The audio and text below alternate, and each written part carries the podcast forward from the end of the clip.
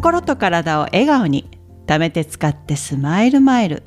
こんにちはかよです。今日はもっと人に甘えていいというテーマでお送りしたいと思います。あなたは素直に人に甘えられる方でしょうか？私は昔に比べたらだいぶ人に甘えることはできてると思うんですけどもう以前は全部自分で、えー、したいと思ってたんですよねどうにかして。これはどこから来てる感情なのかなと振り返ってみ、えー、たんですがやはり自分に対してのエゴなのかもしれないですね。これをやることで、えー、認められたいとかまあそれを自分で成し遂げた後のその自分の達成感とかそういうふうにできる人だと認められたい。そういったやはり思いがあるとどうしても自分で何とかしようとえしてしまうんですよね。何があっても自分で何とかするんだっていうその執着そういった思いをねずっと持ってました。自分はこうねできるんだっていう自己像を自分で勝手に作り上げてしまっていたのかもしれないですよね。これもやはりね、えー、乳がんを患ってから自分があ病気になった時とかにたくさんの人が手を差し伸べてくれたんですね。でそこに自分はもう何もね体力も弱っていくし何もできないじゃないですか。でもそこをもう大丈夫自分で何とかやるってこう突っぱねるんじゃなくって、えー、素直に聞き入れることで相手もやはり、えー、嬉しいんですよ。自分がほら人に手を差し伸べた時に大丈夫ってこうなんか手を振り振り払われたりしたり、えー、断られたりしたらなんかこう寂しくならないですか？気持ち的に。でも素直に自分がこう助けようとした時に相手があその手を受け止めてくれるとすごくう嬉しくなるっていうか体の中からこうエネルギーが満ちるようなあ感覚がないですか？そういったやはり感情こう体の中から湧いてくるエネルギーとかあそういったものはね本当に大事にして、いただきたいんですよね。やはりね私の周りの甘え上手な人っていうのは結構ね生き生きとしていて、人間関係も円滑に、えいっている方が多いような気がするんですね。自分で何でもやろうとしちゃうそこのあなた頑張り屋さんなのはとってもいいんですけど自分の中で勝手に作り上げた自己像っていうのをかたくなに守ろうとせずにもっと力を抜いて、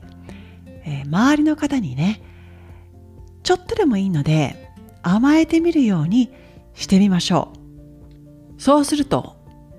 相手との距離も近くなるしお互いこう気持ちがいいですよね。お願いして、えー、お願いされて人と人とのつながりってすごく大事だと思うんですね。人との触れ合いの中でえー、ハッピーホルモンの一つオキシトシンっていうのが分泌されてそのオキシトシンがたくさん分泌されることでまたもう一つのセロトニン。これはね、えー、不安感を和らげたり精神を安定させる働きがあるホルモンなんですけれども、えー、こういったのがね、えー、分泌されることで、考えすぎる自分とかこう不安なね、えー、気持ちになったりとかそういった気持ちになるのも防ぐ、えー、効果があるんですよね。自分が何かにこう悩み事があったりすると、えー、仲のいい人とか信頼できる人に話を聞いてもらったりしますよね。そういうのも人に甘えるっていうことなんですよ。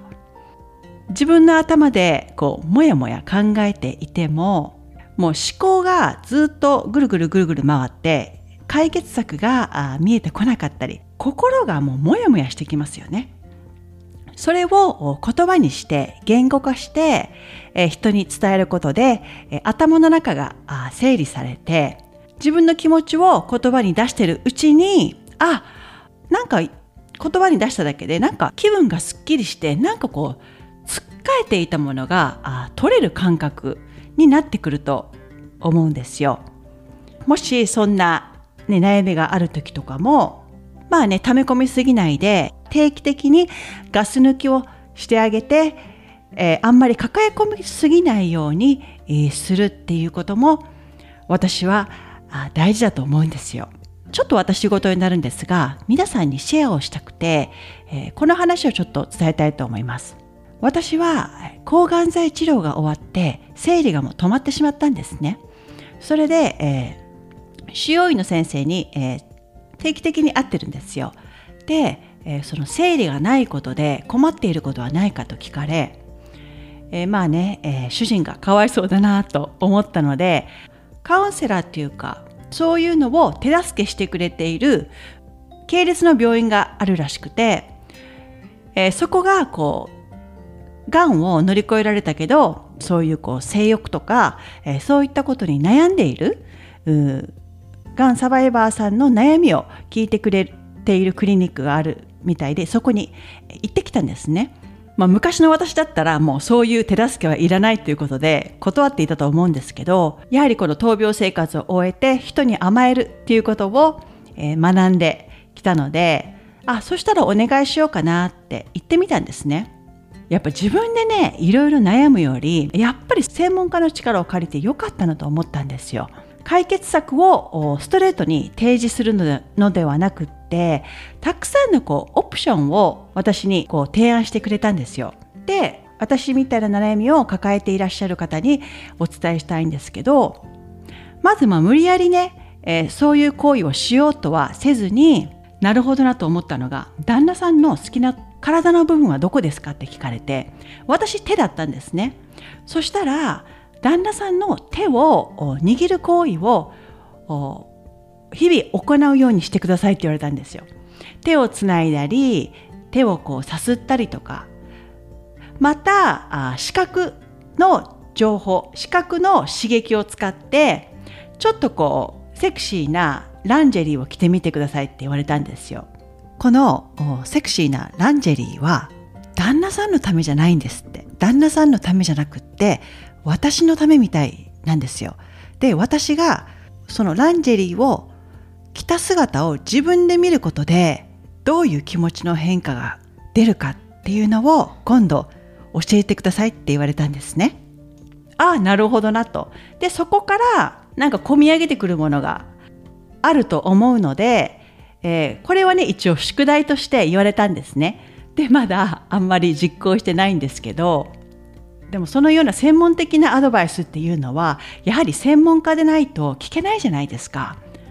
本当に、えー、自分の殻を破ってアドバイスを聞きに行ったことで解決策というかこういろんなね